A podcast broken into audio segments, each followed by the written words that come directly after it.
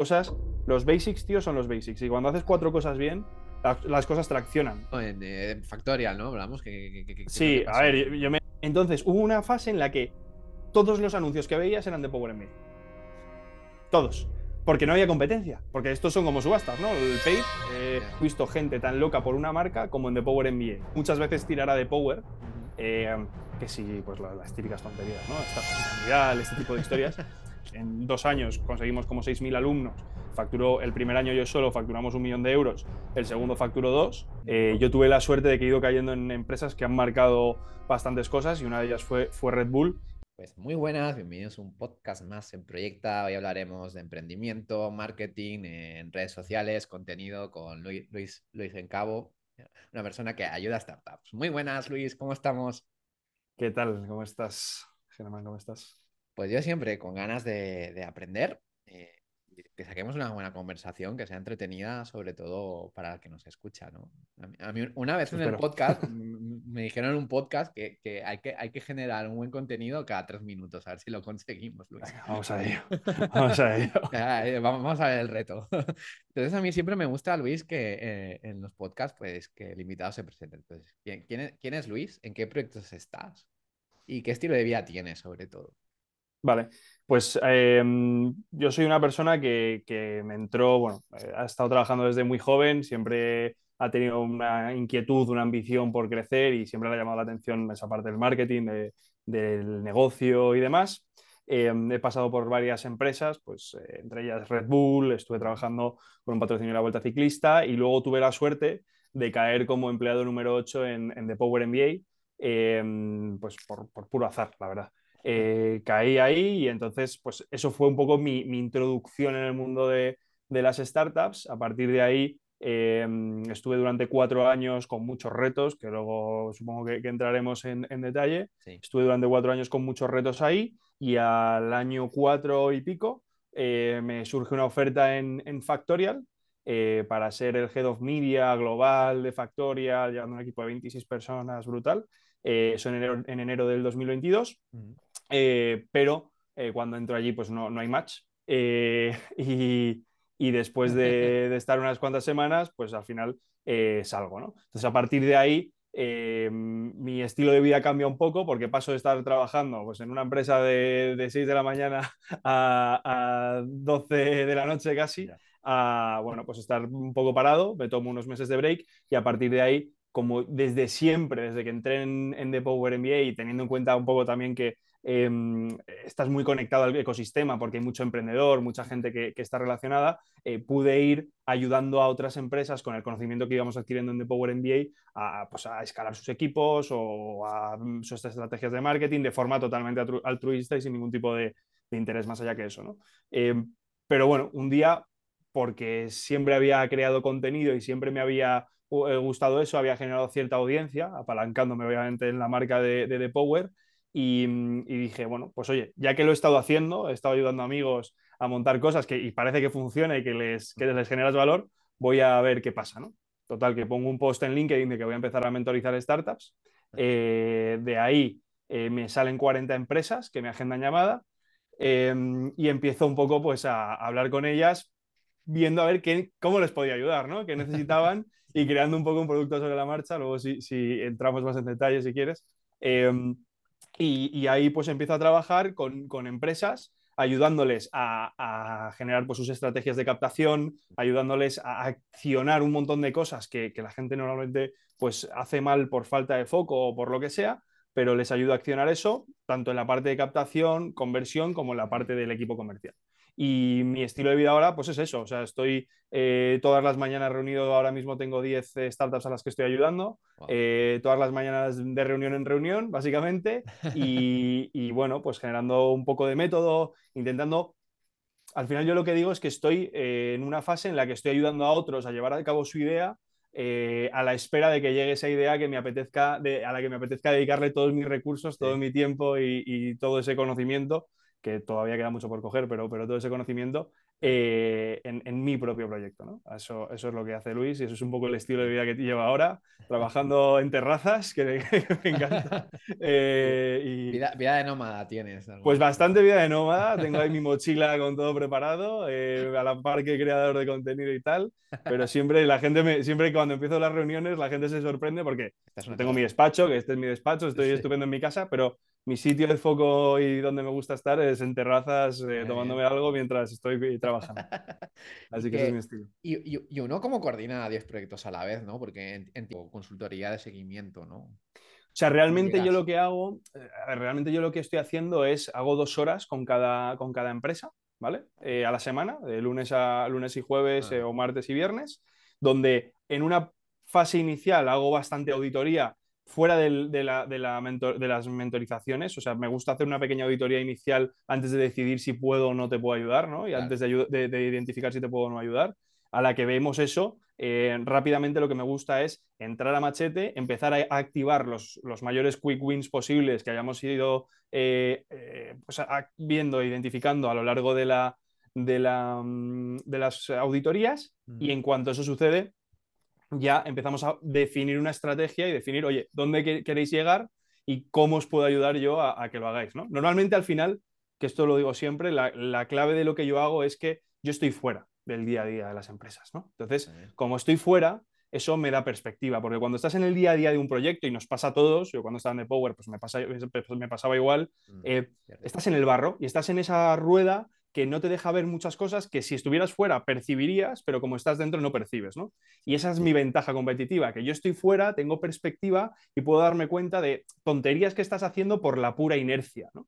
Entonces, eso es un poco lo que, el valor que yo aporto, ¿no? Que ah, digo siempre que hay tres opciones, que o te lees un libro, o te haces un curso, o viene alguien y te lo dice, ¿no? Yo soy el alguien que viene y te lo dice. Eso es un poco la, propuesta de valor que hago con, con las empresas, apalancarme mi conocimiento y apalancarme también en mi perspectiva de estar fuera del bar. Eso no solo lo buscan las startups, también las grandes. sí, sí, o sea, al final depende un poco, pero, pero sí, o sea, yo estoy... Eh, es verdad que mi audiencia principalmente es, gente de empresas que son más emergentes, que pueden estar facturando 5 millones, como varias de las con las que trabajo, pero que eh, quizás mi audiencia, que es donde yo genero el, eh, digamos, el inbound, porque no hago prospección, al menos de momento, eh, es, principalmente el ecosistema startup. Pero bueno, siempre estoy dispuesto a ayudar a quien sea. bueno, está bueno, Luis. Y Luis, ¿qué, es lo que te, hace desconectar ¿no? de, tu día a día, del trabajo? Pues mira, la verdad es que yo no, no suelo mucho porque es verdad que cuando se supone que desconecto, lo que hago es consumir más contenido relacionado con negocio, con marketing y tal, ¿no? Pero eh, lo que sí he, ido adquiriendo últimamente, porque hacía tiempo que lo dejé, yo toda la vida he jugado al rugby, eh, hasta los 22 o algo así, que me, ya me rompí la clavícula por segunda vez y ya eh, decidí enfocarme en, ganar dinero ¿no? y en trabajar. Y, al final lo que, lo que pasa es que perdí totalmente la vida de hacer deporte. Entonces ahora sí que he recuperado desde justo desde que empecé eh, por mi cuenta. Todas las mañanas voy a hacer deporte, eso me ayuda bastante. Em, intento evitar escuchar el podcast, pues intento evitar escuchar Idni, Hakio y todo esto. Eh, pero en paralelo, em, pues una cosa que me ayuda a desconectar mucho, que son temas que me interesan, sí que intento pues, escuchar temas de, de, otro, de otras cosas, ¿no? Pues economía o, intento videojuegos, es un sector que me, que me flipa el sector de los videojuegos me flipa porque me parece como que son eh, empresas súper potentes a nivel de branding, de marca. Es la mayor industria, es, más grande que, la música y el cine juntos. Es brutal, tío. Pues yo soy un friki de toda esa industria de los videojuegos, bastante potente y me gusta mucho estar al día de, lo que va sucediendo. No juego mucho, tengo las consolas, pero no juego mucho.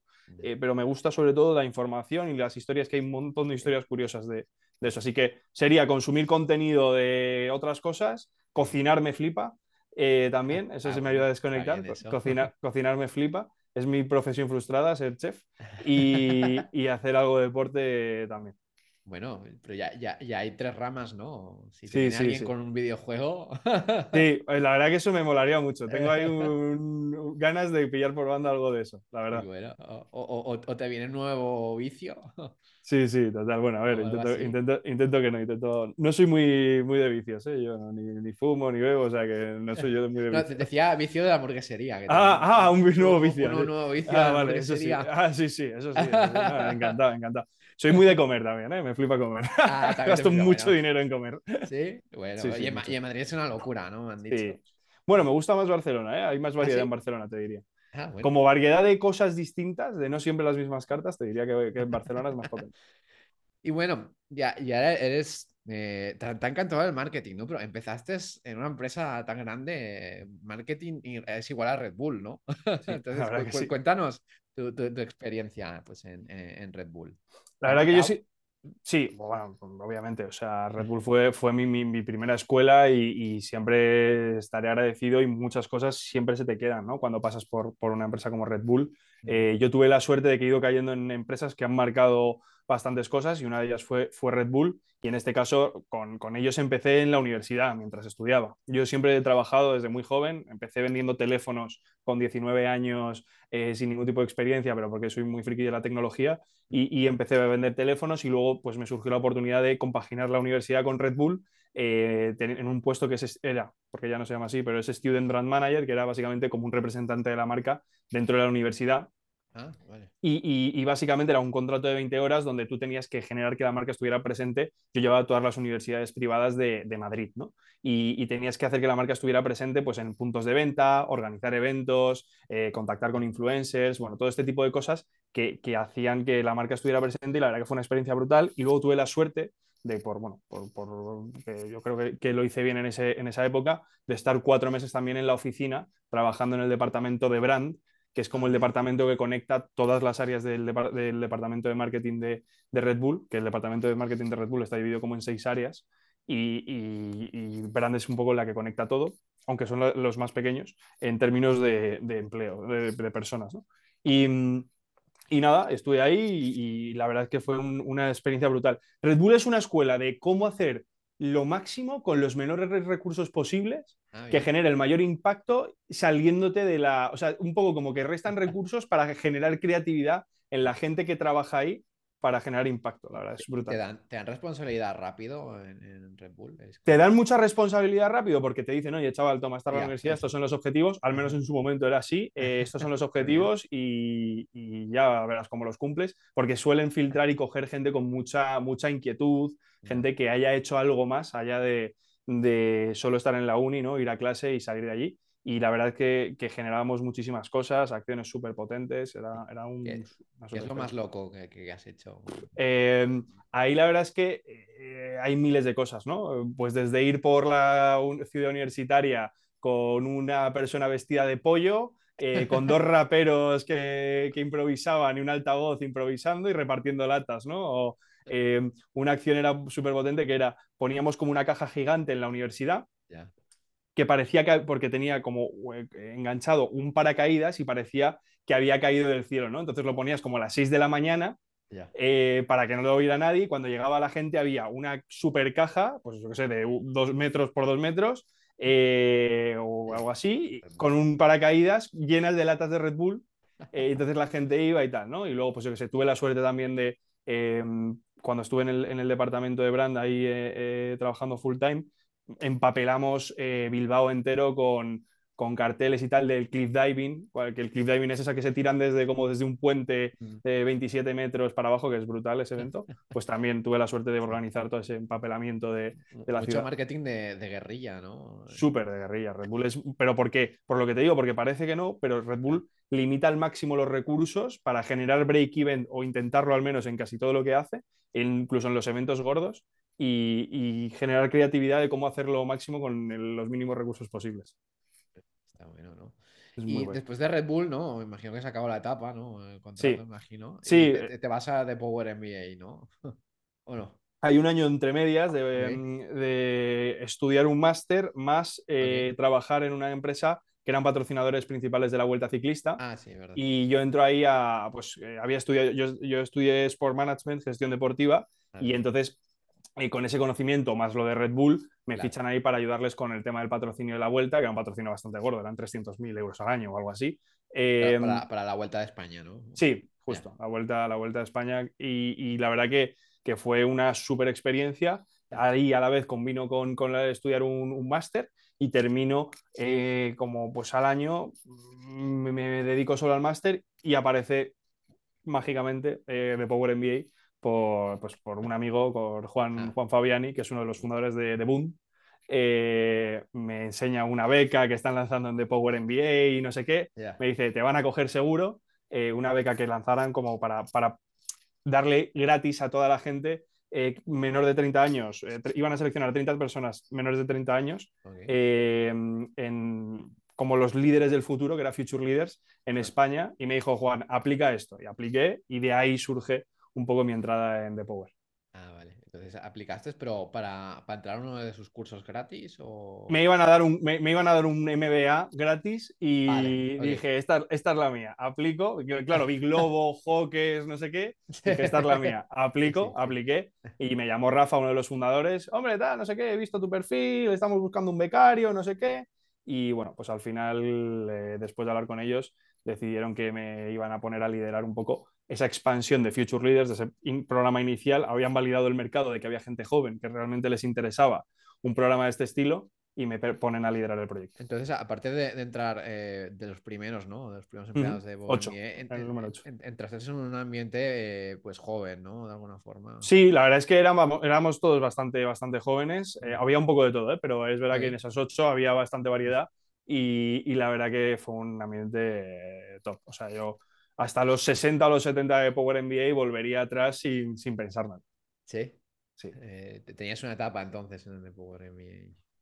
Es, que al, final yo creo en, en, empresas que tenemos la suerte de, escalar como escalo de Power, eh, hay etapas como muy definidas, ¿no? Eh, nosotros tuvimos una etapa que era como la etapa inicial de empezar a lanzarlo todo, trabajando todos codo con codo, con los fundadores, ultra implicados y tal, que eso fue pues como hasta los 25 o así, que fue en la, en, la primera oficina. Luego nos mudamos a la famosa Powerhouse, que era como un chalet en Ciudad del Campo con piscina, jardín. ¿Era, real o era marketing? Sí, sí, no, 100% real. Ahí trabajé, trabajamos. Sí, ahí estuvimos hasta que fuimos 60, justo nos íbamos a ir y llegó la pandemia. Ah, ostras. Estaba todo el equipo menos el equipo comercial que yo lo monté en remoto desde el principio. O sea, en 2019 yo empecé a montar el equipo en remoto, ah, el comercial. Pero bueno, ¿Y, qué, y qué, qué, es lo que aprendiste ¿no? en, en, The Power? ¿no? Eh, no te voy a decir todo, pero el, el 70%. o sea, o, bien porque te enfrentabas a un reto y tenías que buscar toda la información y, y aprender sobre cómo afrontar ese reto, o bien porque estábamos rodeados de gente ultrapotente, eh, los fundadores de The Power son todos brutales y además cada uno tiene como, son súper complementarios, ¿no? Uno más enfocado en la inversión, contactos, no sé qué, el otro más enfocado en marketing, producto, el otro más enfocado en ventas, otro súper resolutivo, entonces había un mix muy loco y como yo tuve la capacidad de, estar trabajando con ellos codo, codo con codo, pude yo, o intenté al menos absorber lo máximo de cada uno, más toda la gente que rodeaba el equipo, ¿no? Y que formaba parte del equipo. Aprendiste a gestión de equipo, ¿no? No me quedó otra, sí. ahí la verdad es que, eh, o sea, yo tuve la suerte de que The Power era un producto que de por sí se vendía solo brutal, o sea, se vendía, se vendía solo. El producto se vendía solo.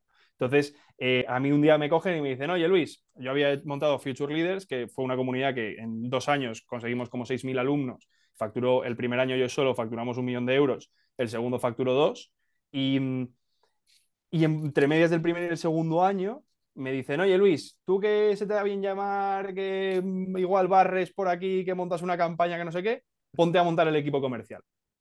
Total, que me puse a montar el equipo comercial con 25 años sin tener ni idea, porque teníamos la suerte que el producto daba margen para fallar mucho.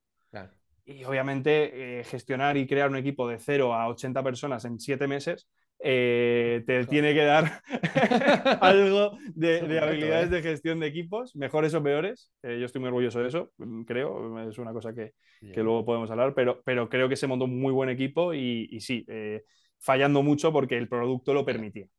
Sí, sí, sí. ¿Y qué, y, qué, es lo que por aquel entonces era tan atractivo de, Power MBA, ¿no? ¿Qué, es lo que sedució, ¿no? Para que según... Em, ¿Al cliente o a los empleados? al cliente, al cliente. Em, a ver, de Power MBA fue una combinación de todo. Fue una combinación de momento, fue una combinación de, cosas muy bien hechas, de mucho foco en lo importante y de mm, eh, innovar y, llevar siempre un poco la, voz cantante en lo que era innovación alrededor, yo creo, del emprendimiento y, sobre todo del emprendimiento y del sector en, educación. Entonces conseguimos crear una marca muy potente que encima se apalancó sobre un producto que era tan bueno, sobre todo era tan bueno en relación eh, value for money, ¿no? en relación calidad-precio, que, la gente se convirtió en una amante, en una apasionada de la marca, porque les abrió puertas, les abrió eh, puertas de todo tipo, pero sobre todo puertas mentales y les, les hizo al 90% de la gente que haya estudiado de Power MBA te dirá que a lo mejor no le ha cambiado la vida, pero que sí que le ha dado perspectiva y que le ha ayudado a ver cosas que antes no veía. Eso es como una frase que se repetía de forma constante. Entonces, la combinación de hacer muy bien las cosas a nivel de marca con un producto que por lo que costaba era bestial, bestial, la propuesta de valor era brutal, más eh, una comunidad que... Yo he estado en Red Bull, ¿no? Como, como decía antes. Yo te digo que no he visto gente tan loca por una marca como en The Power MBA. Y, y te estoy hablando de que Red Bull, el 99% de la población conoce Red Bull, eh, pero lo que te puede generar o el impacto que generaba de Power en las personas, porque era educación, no lo puede generar jamás una, lata de, Red Bull. Entonces fue esa combinación de cosas muy bien hechas, eh, capacidad de iteración muy rápida, porque estábamos constantemente probando, cambiando, tirando y foco en lo importante, en los basics, que es lo que yo hago ahora mismo con las eh, empresas con las que estoy, y al mismo tiempo que el producto era tan potente que hacía que la gente estuviera loca por recomendarlo. Y, bueno, del éxito del Power MBA eh, también vino, ¿no? Pues siempre, siempre cuando algo crece mucho, ¿no? Siempre vienen pues malos comentarios y todo esto. como, sobre todo en Power, ¿no? Sí. que hubo, muchos comentarios, ¿no? En su momento. ¿Cómo, cómo lo gestionabais, ¿no? Eso, o, simplemente no lo gestionabais. A ver, la, la, realidad es que los comentarios porcentualmente a, eh, negativos versus los positivos era, era ridículo el porcentaje. Lo que pasa que, como siempre se dice, ¿no? Hace mucho más ruido un comentario negativo que 10 positivos. La muestra de esto es que se intentó muchas veces tirar a The Power, eh, que sí, pues las, típicas tonterías, ¿no? Estafa piramidal, este tipo de historias. y, y aún haciendo artículos, investigaciones de cómo The Power MBA vendía humo y tal, eh, las peores comentarios que sacaba la gente eran, eh, pues yo me lo esperaba mejor. O sea, ese era como el peor comentario que habían encontrado dentro de todos los alumnos, ¿no? Entonces, la realidad es que The Power de verdad, el producto era brutal, se aprendía un montón, te daba acceso a aprender y a obtener conocimientos de gente ultra relevante, desde el fundador de Netflix, que era cierto, y es cierto, hasta el fundador de Waze o la directora de transformación digital del Santander. Era gente ultra potente y encima tenías eventos presenciales, más de 200 eventos presenciales al año llegamos a organizar. 200 eventos presenciales al año que yo no sé qué escuela de negocios hace eso eh, en todo el mundo. Entonces, el producto era muy bueno, la gente estaba muy contenta. Lo único que sí que podía chirriar un poco era que las campañas pues eran bastante agresivas. hubo, dos, hubo como dos claves, ¿no? Una, que las campañas eran muy agresivas, pero porque al final las campañas tienen que ser medianamente agresivas, dentro de una, de una medida, pero nosotros nos lo podíamos permitir, eh, porque tienen que conseguir el clic. Y cuando compites con miles y miles y miles de millones de anuncios todos los días, al final la clave está en ver quién consigue el clic. ¿Quién conseguía el clic? En este caso de Power MBA. ¿Quién convencía con sus landings y su propuesta de valor? De Power MBA. ¿Quién convertía después? De Power MBA y encima el producto lo soportaba. Eso se juntó con que en 2020 para nosotros fue una época brutal porque literalmente cuando nos confinaron, todo el mundo tiró del freno de mano, hizo que, o sea, todo el mundo dejó de invertir y nosotros mantuvimos la inversión. Entonces hubo una fase en la que todos los anuncios que veías eran de Power MBA. Todos. Porque no había competencia. Porque estos son como subastas, ¿no? El paid eh, al final es como una, como una subasta. Cuanta más gente hay, más suben los costes, más suben los CPLs eh, y tal. En este caso, de repente todo el mundo tira el freno de mano durante un mes y pico y nosotros mantenemos y aún limitando, porque esto pasaba, limitábamos la cantidad de veces que te podía aparecer un anuncio y aún así seguían saliendo. Lo limitábamos a dos o tres al día y aún así seguía saliendo como loco. Entonces, bueno, combinamos eso, anuncios muy llamativos con mucha gente hablando del tema, más eh, una parada de la inversión de todo el mundo y generó una bomba.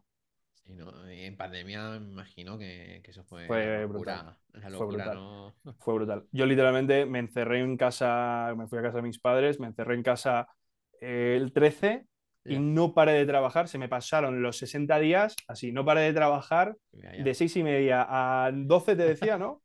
Literal. Y, de empezar un lunes, decir, tengo que contratar a 10 comerciales y el viernes haber contratado a 10 comerciales. O sea, fue un loco. ¿Cómo se lleva esta gestión, ¿no? De, escalar eh, a tantos empleados, eh, sobre, todo cuando no tienes la experiencia, ¿no? Es lo que te digo, o sea, eh, por un lado el producto lo permitía, entonces yo estuve un año y medio, dos, fallando mucho, pero creo que como todos en ese momento, porque no sabíamos, estamos montando sobre intuición, cosas que leíamos y tal, pero teníamos la palanca de que el producto se vendía prácticamente solo y mm, solo pongo entre muchas comillas, pero se vendía mm, prácticamente solo porque había mucha recomendación, la gente estaba encantada y tal, y eh, apalancado en, mucho talento. ¿Cómo se gestiona ese, esa, esa inclusión del talento? Pues de forma compleja. Yo estoy ultra orgulloso del equipo eh, porque es verdad que cuando tú contratas, al principio sueles contratar a gente que es a tu imagen y semejanza o que se parecen a ti o que son muy afines ¿no? A, tu perfil. Y eso de base ya genera mucha cultura de, compañía. Yo no soy muy loco de la cultura, pero creo que si tú tienes cierta eh, forma de ser y, eres medianamente o tienes muy definido cómo eres y tal, eso se traslada en la gente que contratas y luego a su vez la gente que contrata lo traslada a, esa segunda remesa de gente. ¿no? Entonces, yo creo que, esa fue una de las claves, ¿no? Contratar a gente afín, contratar a gente que, y esto fue una de las claves en mi caso, eh, que esto no lo puede hacer todo el mundo, ¿vale? Pero eh, que eran clientes, eran alumnos. La mayoría de los comerciales a los que yo fichaba, eh, eran, la mayoría no eran comerciales, para empezar. Había ingenieros, arquitectos, gente que había montado su empresa y la había vendido y tal, pero estaban tan locos por el producto que les apetecía venderlo, ¿no? Entonces, de ahí se generó muy buen equipo y la muestra es que hoy, años después, eh, hoy viene una, comercial mía a Madrid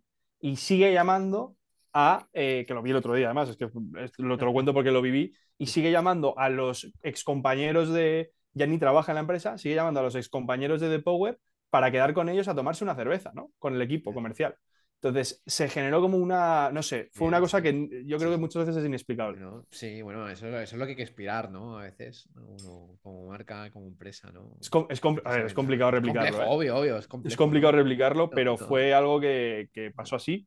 y que... todo el mundo puede ser Apple, ¿no? ya. Y luego con la complejidad, que, esto es interesante también, del remoto. De que muchas veces la gente tiene miedo, ¿no? A, crear em, equipos en remoto yo literalmente lo hice porque creía que era la mejor opción, porque me permitía acceder a talento de todo el mundo, incluso correctamente, concretamente de toda España, y no limitarme a contratar comerciales de Madrid. Yo quería contratar comerciales de Galicia, de Andalucía, y así lo hice. Y eso generó como también una dinámica muy chula de gente muy distinta. Tenía gente de 60 años y gente de 23. y, todos ahí juntos, muy bien definidos. Eso fue brutal. ¿Y cómo, y cómo diriges a alguien que es más, más mayor que tú?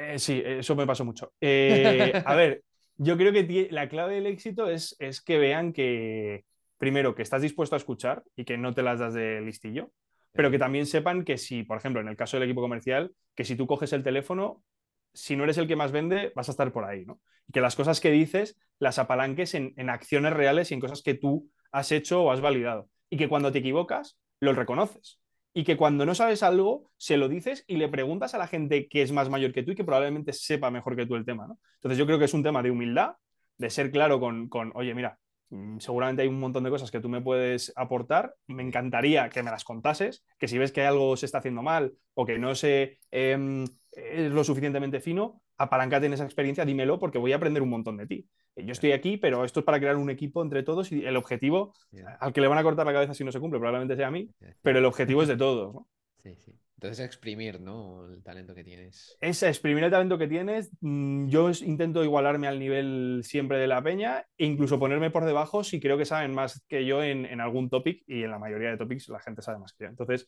es, un poco eso, ¿no? Esa medida de que sepan que las cosas que se los dices, se lo dices por intentarlo y por mejorar y que se las dices en base a algo que tú ya has experimentado eh, que saben que tú eres el, esto a mí me funcionaba, pero esto es muy personal, que tú eres el primero en llegar y el último en irte y que cuando te, necesiten vas a estar ahí. Eso yo es mi forma de gestionar equipos, ¿eh? pero no, quiero decir que sea la mejor.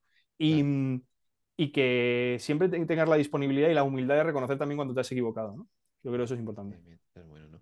Y entonces eh, te vas de Power MBA, ¿no? Acaba, acaba, tu etapa, ¿no? Sí, e, es un tema puro y duro de mi lado, ¿eh? o sea, por suerte. Eh, de hecho, yo sigo colaborando con The Power MBA y acabo de grabar clases con ellos, o sea que la relación es, es, brutal y para mí siempre serán eh, los fundadores y tal, siempre serán mi familia, o sea, ya no, no son compañeros, es compañeros, o sea, yo con Borja, por ejemplo, me voy de vacaciones. Em, al final es, es familia y, y, hablando con ellos, pues decidimos que, que, oye, que preferían que me quedase, pero que lo que yo tenía delante era una oportunidad brutal y que tenía que aprovecharla. Y yo pues decidí salir de mi zona de confort, ¿no? Eso que se dice siempre, y me pegué una, una hostia. Pero bueno, no pasa, no, no pasa nada. ¿Qué, qué, qué, te pasó en, eh, Factorial, no? Hablamos.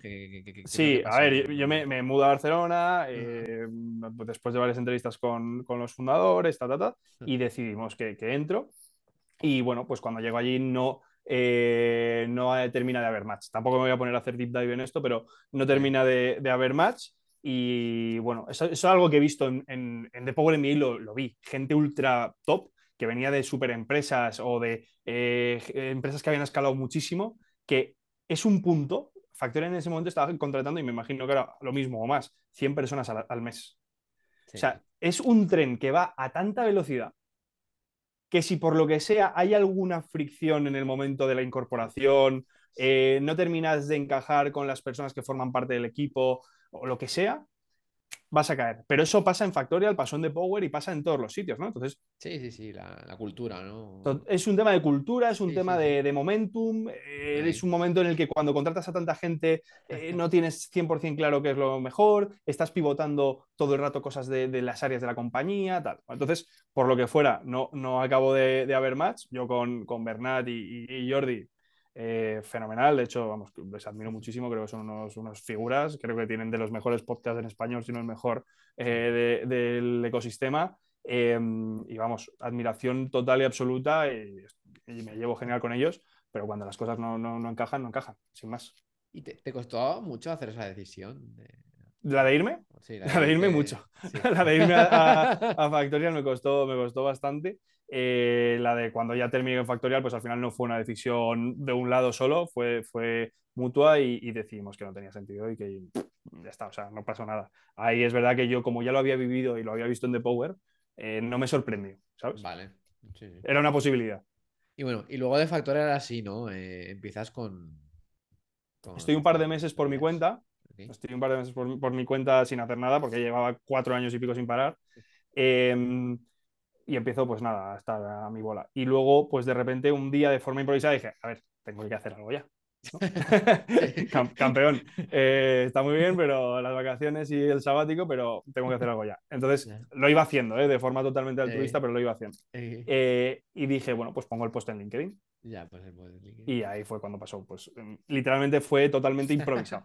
Voy a empezar a mentorizar startups. pero aparte de mentorizar startups, ya, ya, ya mentorizabas antes a, Boom. Sí, sí, sí, había, o sea, había estado con Boom, con Miniplanta. ¿no? Eh, sí, GoPick, Miniplanta, Boom. Eh, había invertido en alguna también.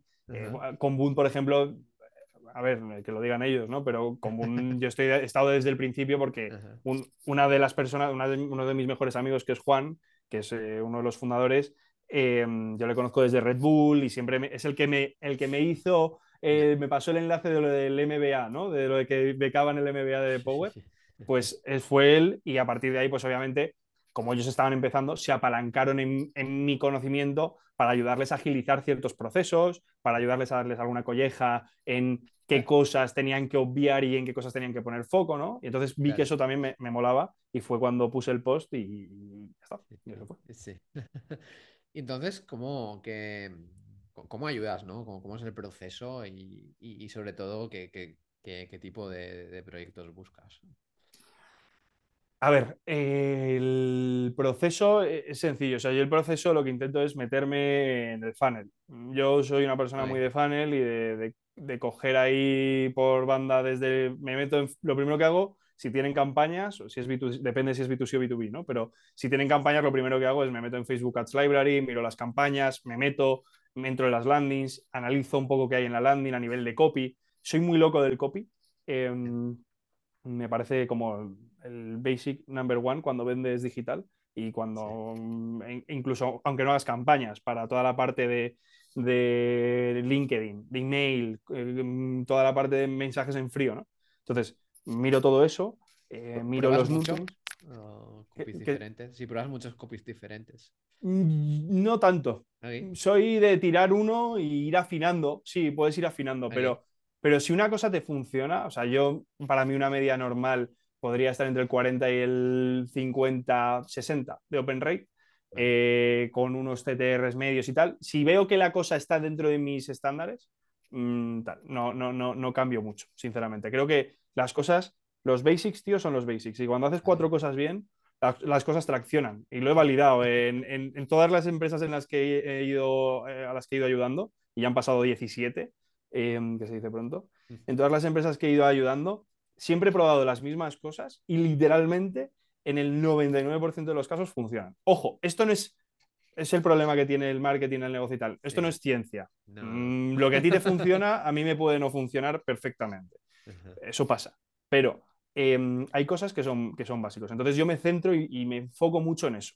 Que luego queremos pajarear, yo soy el rey de pajarear. Puedo traerte 17 herramientas, puedo hacerte y hablarte de estrategias de contenido brutales, lo que tú quieras, pero intento foco al principio, sobre todo en los basics, y lo que hago es eso. Son dos horas por semana con cada, con cada empresa, eh, lunes y jueves o martes y viernes, donde me pongo con, los fundadores normalmente, con el director de marketing o el director comercial, lo que sea, nos ponemos ahí a analizar lo que hay y primero, pues oye, me cuentas tus preocupaciones, tus problemas, vemos cómo lo podemos solucionar, qué perspectiva te doy yo y luego atajamos los diferentes objetivos que nos hayamos puesto y las diferentes tareas que hayamos puesto para acelerar.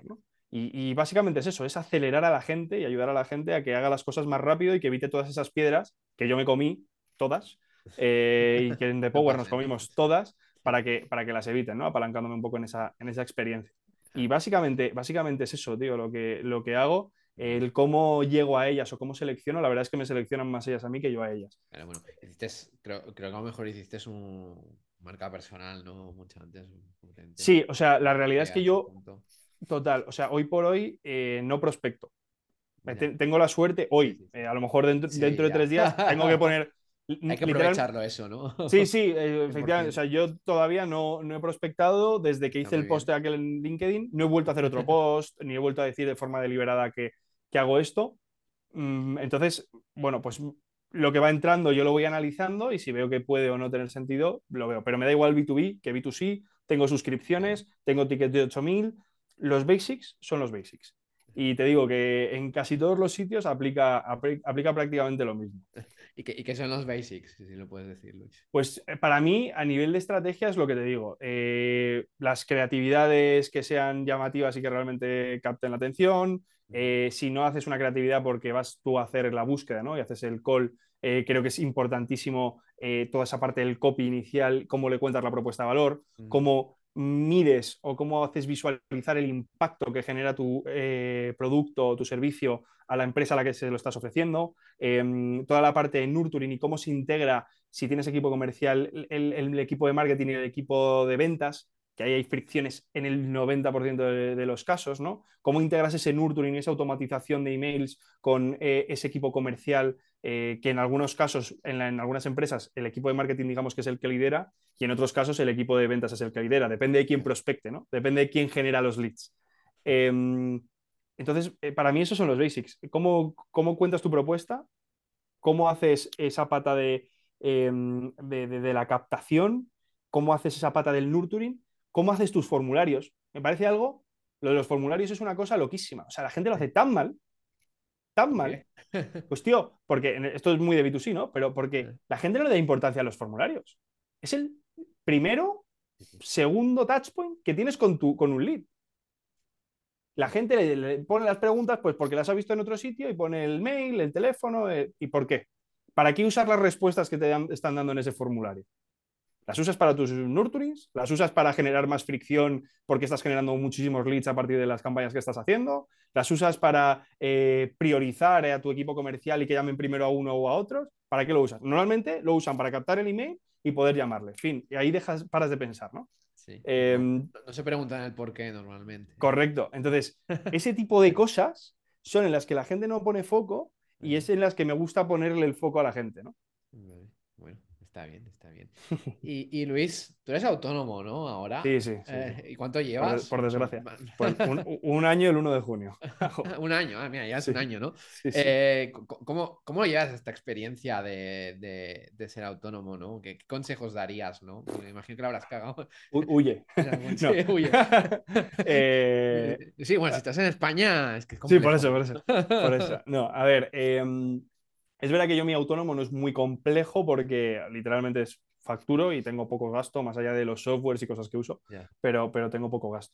Yo, como soy una persona que conoce sus limitaciones, eh, pues una de mis limitaciones es la organización y la pereza que me da la burocracia en general, eh, porque no la comprendo. Entonces, ya somos dos. desde, desde, el día uno me apalanqué en, en, declarando. Literalmente me di de alta con ellos eh, como autónomo, me lo hicieron ellos y me, y me, y me gestiono todo a, partir de ahí. Me pasan ellos las, envían ellos las facturas, que yo las meto, pero se envían a partir de ellos.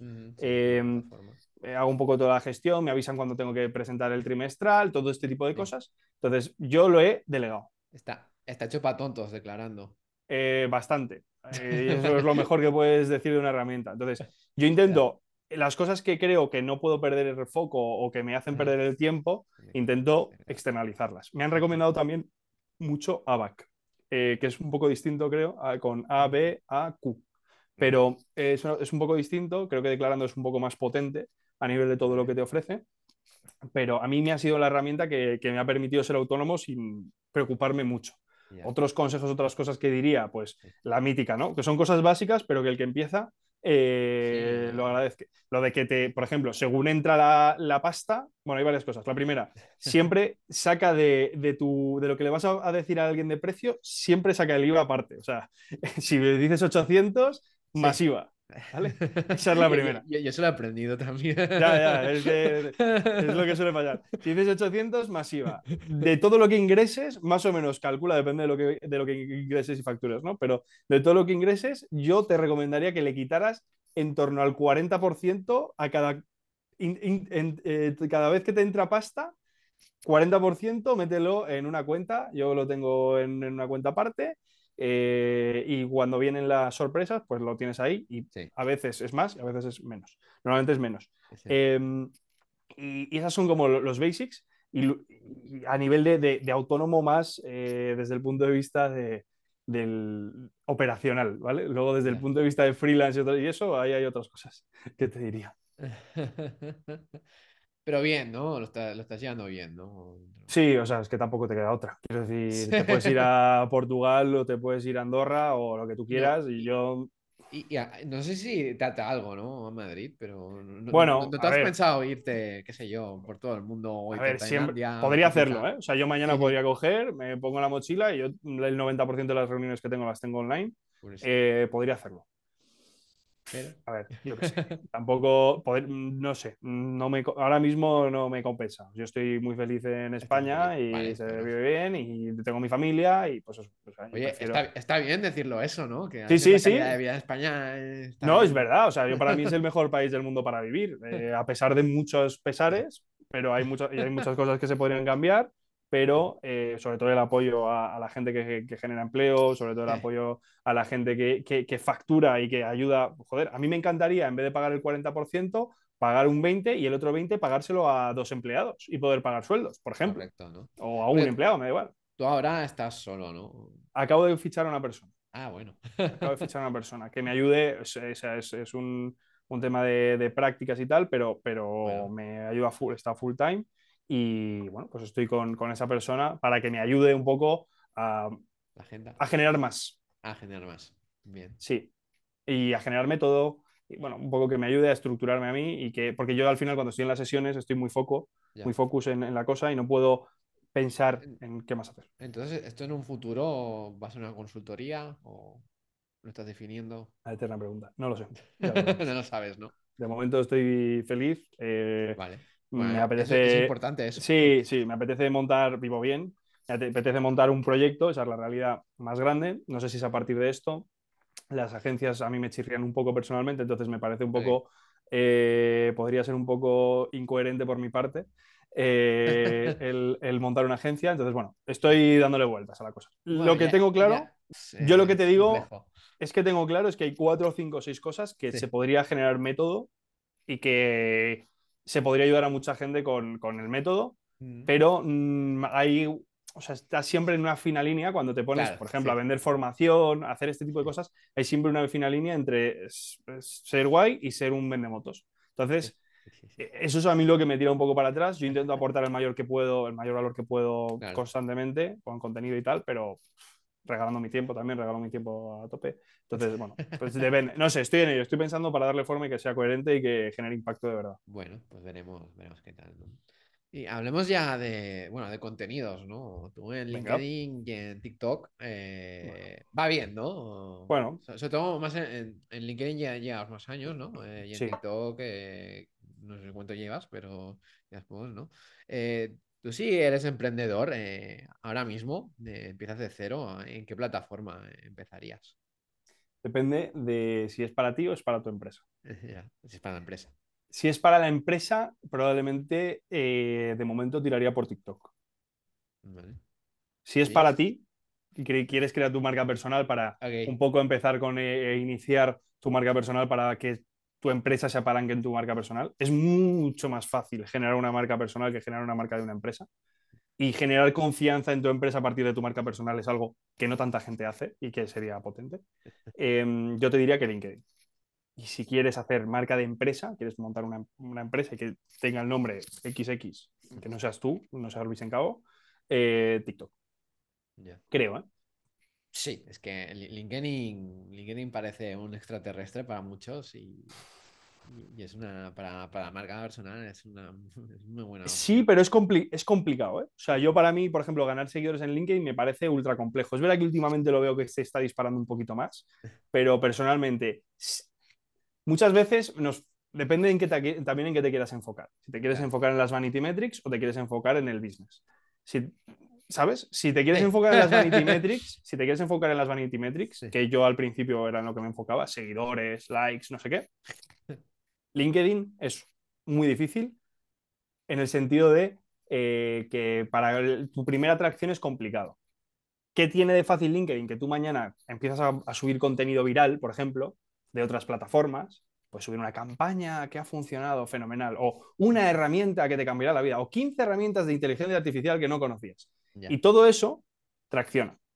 Y tienes alcance, y tienes likes, y tienes eh, impresiones. Ahora, ¿genera recuerdo de tu nombre, de tu marca, de lo que haces tú en la gente? ¿Generas, ¿Te conviertes en una persona relevante? Yo tengo mis dudas. Entonces, eh, para mí LinkedIn, si quieres generar esa pata de de mm, contenido de valor o de gente que convierta, yo tengo 20.000 ahora, creo, 20.800, ¿vale? Algo más. Em, y hasta hace poco tenía, pues eso, 15.000 y me ha costado 4 o 5 años subir a 20.000. Bueno, el tema es ver si tu capacidad de, o tu reputación, o tu capacidad de alcanzar a gente, o de vender tu producto, tu servicio, tu marca, eh, existe. Yo lo validé, no lo sabía, ¿eh? Pero validé que cuando puse un post, me agendaron 40 empresas llamadas. Ya. Esa es la pregunta. ¿Qué prefieres? ¿Tener 150.000 y, que pongas un post tuyo personal? Por ejemplo, un, tío que lo hace muy bien esto y que es muy de valor y que no hace tanta cosa viral, o poca al menos, es Juan Mavaro. Juan Mavaro es un tío ejemplo claro que ha generado un marca personal alrededor del growth. Eh, ahora trabaja, creo, en, Product Hackers. Em, ah, sí. Eh, pues Juan, Juan al final es un tío que ha generado mucha marca personal, hablando de cosas muy nicho, que a lo mejor no tiene 100.000 seguidores, a lo mejor no tiene 100.000 eh, likes, pero tiene 100 likes constantes sobre temas muy nicho, muy concretos y que generas recuerdo y relevancia. Estoy preparando, de hecho, un framework, que no sé qué voy a hacer con él, pero estoy preparando un framework de, crear contenido en LinkedIn para marca personal eh, que se basan pues un poco en esos pilares, ¿no? Eh, combinar viralidad con valor, con varias cosas. Ah, bueno. Y, vayamos a otra plataforma, eh, TikTok, ¿no? ¿Tú cómo, empezarías de, cero ahora en, TikTok, ¿no? ¿Sirve para, ventas? Depende del producto. A ver, depende del producto, yo creo, y depende sobre todo de ti. a ver, como yo empecé, y la última vez que empecé una cuenta de TikTok, que fue la de Boom, que tienen 90.000 seguidores y empezaron en septiembre del año pasado, eh, casi 100.000 seguidores. Sí, petó por lo del zapato. correcto, correcto. Eh, los zapatos sucios, ¿no? Pero, pero aparte de eso, también eh, generábamos muchísimo contenido de valor y, tal, ¿no? Entonces, yo personalmente pasé en dos meses de 0 a 36.000 seguidores, ¿vale? Ahora estoy en 39.000. ¿Qué mm. pasa? Que yo dejé, he dejado de lado TikTok últimamente por un poco eh, organizarme y, y, saturación y tal. ¿no? Entonces, yo hago ahora mismo un post al día en LinkedIn y en TikTok estoy haciendo eh, de cero, básicamente. Entonces, em, pero bueno, pero, pero he validado cómo crear una audiencia en TikTok, ¿no? Mm. Yo sé que Boom, por ejemplo, convierte mucho a partir de TikTok. Mm. Y, en público que te sorprendería, o sea, 50 años. Oye, os he visto en, este vídeo de TikTok, ¿no? ¿Por qué? Porque Boom es un producto que cualquiera podría estar interesado en él, cualquier hombre podría estar interesado en él, ¿no? Bueno, es traje esa medida. Correcto. Sí, perdón. Sí, sí, contexto. Siempre se me olvida decirlo. Bund son trajes a medida, ¿no? Eh, entonces, Bund es un producto que se vende. Creo que los productos tipo eh, teletienda se venden de la leche en TikTok. O sea, el ventilador que no sé qué, o las galletas que no sé cuánto, o he ido a visitar este restaurante y me ha flipado. Creo que ese contenido funciona brutal para vender tus servicios, creo que si lo haces medianamente bien, sobre todo los servicios de cómo crecer en TikTok, si los vendes en TikTok, funcionan muy bien. Eh, conozco a Carlos Rodera y le funciona ah, bien. Correcto. Bueno, pues eso es un ejemplo, ¿no? ¿Cómo, vender en cómo, cómo crecer en TikTok? Bueno, pues bien, fenomenal. Eh, ¿Para qué sirve crecer en TikTok? No lo sé. Em, ¿Te va a traer ventas o te va a traer 100.000 seguidores que no sirven para nada? Un poco lo de siempre. ¿eh? Sí, sí. Crecer en TikTok es fácil. ¿Quieres crecer en TikTok? Ponte a hacer vídeos de herramientas mañana tienes 100.000 seguidores. Sí. Ahora, ¿es relevante que hagas solo vídeos de herramientas? Pues a lo mejor sí, ¿eh? no lo sé, yo no lo he probado eh, para convertir. Yo podría. Siempre, ¿no? Depende de tu estrategia y. Te metes en Product Hunt, sacas 100 herramientas, las chutas y, hace, y te haces viral. Pero la realidad es que lo que para mí es vital es que sea relevante en la gente que te ve y te escucha y que sepa quién eres. Claro. Para mí, a mí me ha costado. Yo no he sabido monetizar esa parte de TikTok, al menos de momento. Eh, LinkedIn, en cambio, sí he sabido monetizarlo. Entonces, yo te diría que para mí una empresa podría empezar hoy en TikTok y creo que es la, red social en cuanto esfuerzo-retorno más potente. ¿Y a ti no te han salido oportunidades a través de TikTok? imagino que te han salido más a través de LinkedIn. Una campaña he hecho yo en TikTok. Una, campaña como de tipo influencer.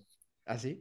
Sí, esa es la única oportunidad, con Telefónica. Esa es la única oportunidad. Bueno, nada mal, ¿no? Sí, está bien, está bien, pero literalmente esa, esa, ha sido la única oportunidad que yo he hecho en TikTok y lo único que he monetizado de TikTok a ver, al final esto es como todo.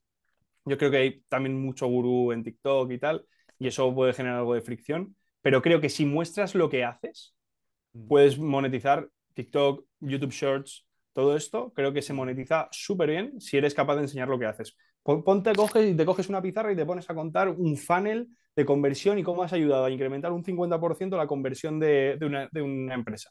Mm. Te aseguro que te va a funcionar. Creo que la gente se obsesiona con lo global y tendría que ser más nicho. Pues sí, pues sí, la verdad, Luis. Bueno, Luis, ya llegamos a la última pregunta, ya, ya es más libre, que es un último consejo a los emprendedores que nos escucha o un consejo que te haya servido, eh, algún libro, algún podcast, alguna serie, película, lo que tú quieras. Vale. eh, como consejo, eh, yo qué sé, para emprendedores y tal, pues eh, lo que digo siempre, que es que hablen con, el cliente y con los leads. que cuando fue, la pregunta que yo me haría es, ¿cuándo ha sido la última vez que he hablado con alguien, que sea cliente o lead mío, y, o gente que le he intentado vender y no ha comprado? Eso sería un, recordatorio, más que un consejo, es un recordatorio. Habla con el cliente para sacar ahí copies y tal. Em, luego, para los emprendedores que estén empezando y tal, te diría eh, también fake it Did You Make It, eh, que ese ha sido un poco mi leitmotiv, eh, sobre todo en The Power, ¿no? De, oye, aunque no seas capaz, haz como si fueras capaz y ya en algún momento lo... Y hay que tirar, ¿no? sí, sí, tira, tira. otra. tira. Eh, y luego a nivel de libros y tal, a ver, yo, por ejemplo, libros, soy muy fan de, libros de americanos que en algún punto pueden llegar a ser un poco exagerados a nivel de vende humos, ¿vale? Pues por ejemplo, véase que lo tengo aquí. Eh, este me lo leí en 2019, pero es bastante potente, que es el de Sell Like Crazy de, de, Sabri, Subi, por ejemplo. Este es un libro potente. La mitad del libro te habla de su agencia y se, está vendiendo a sí mismo, pero hay cosas e insights que, que puedes sacar que son potentes, ¿no? Em, como un Russell Branson, este tipo de peña. Eh, si sabes filtrar, hay mucho contenido interesante. Es el problema, ¿no? Ahora. Sí, eh, hay, Mucha, hay mucha información ahí, ¿no? Eh, sí, o sea, me refiero que en, estos libros a lo mejor el 50% es, es, autobombo, pero todo lo que no es autobombo, si lo sabes filtrar y lo sabes entender, es potente. Otro que me encanta recomendar y que recomiendo siempre, siempre que es This Book Will Teach You How to Write Better, que ese es de Neville Medora. Eh, que es de copywriting, son 30 hojitas y es brutal. Hasta hace poco estaba en 3 euros, ahora ya no sé cómo está, pero lo he comprado como 17 veces para regalarse a la gente. Em, a nivel de, series, eh, si te quieres echar unas risas y, estás emprendiendo, eh, pues Silicon Valley, que es la mítica, ¿no? Que me flipa y que además, si, si estás en, en, esas fases, te ves súper reflejado. We Crashed la vi y me flipó. Eh, la, de, la del fundador de, de WeWork. Es, es, brutal, o sea, ese es el rey del humo, o sea, es, espectacular. Y lo ha vuelto a hacer. y lo ha vuelto a hacer. Eh, apalancado en eso, no sé cómo lo hizo, pero al final se llevó 2.8 billions, creo, o sea que bueno, está, está, tranquilo el tío. Y, mm, y serían esas como las series así de emprendimiento que yo, que yo recomendaría, que no son de emprendimiento, son de risa, pero muchas veces te hacen ver tonterías que hacemos los emprendedores. ¿No? las startups y tal. Sí, bueno, hay, cosas, ¿no?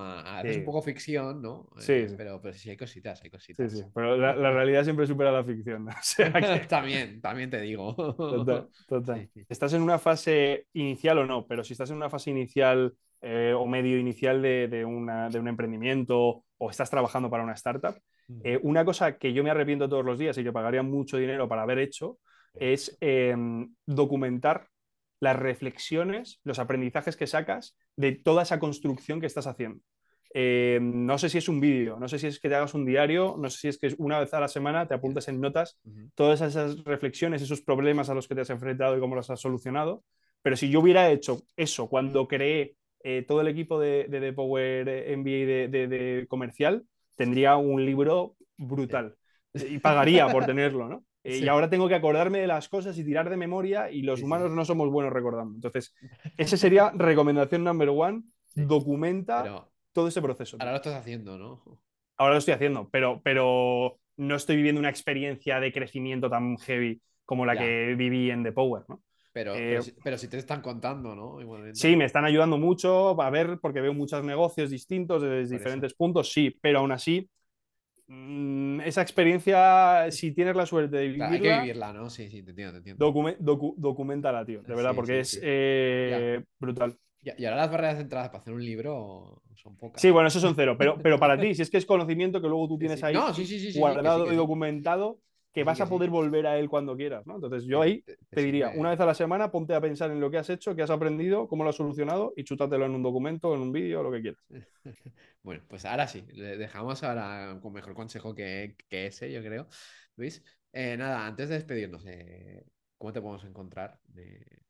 Vale, eh, nada, Luis Encabo en LinkedIn, Luis Encabo en TikTok y Encabo con un cero en vez de una O en Instagram, básicamente. Y si necesitáis cualquier cosa, luis.encabo.consulting también. O sea, en mi LinkedIn tenéis el enlace para agendar una llamada conmigo gratis y lo que queráis. Yo regalo mi tiempo y me encanta conocer a gente distinta. Doy fe, doy fe, doy fe de, ello. nada, recordar a la gente que si os gusta este podcast que lo comparáis con otro emprendedor. Y nada, Luis, ha sido un placer Igualmente. tenerte por aquí y vemos tu futuro, a ver si consultoría, una, una escuela online o una startup, un camino nuevo en una startup. Sorpresa. Sorpresa. Bueno, hasta la próxima. Chao.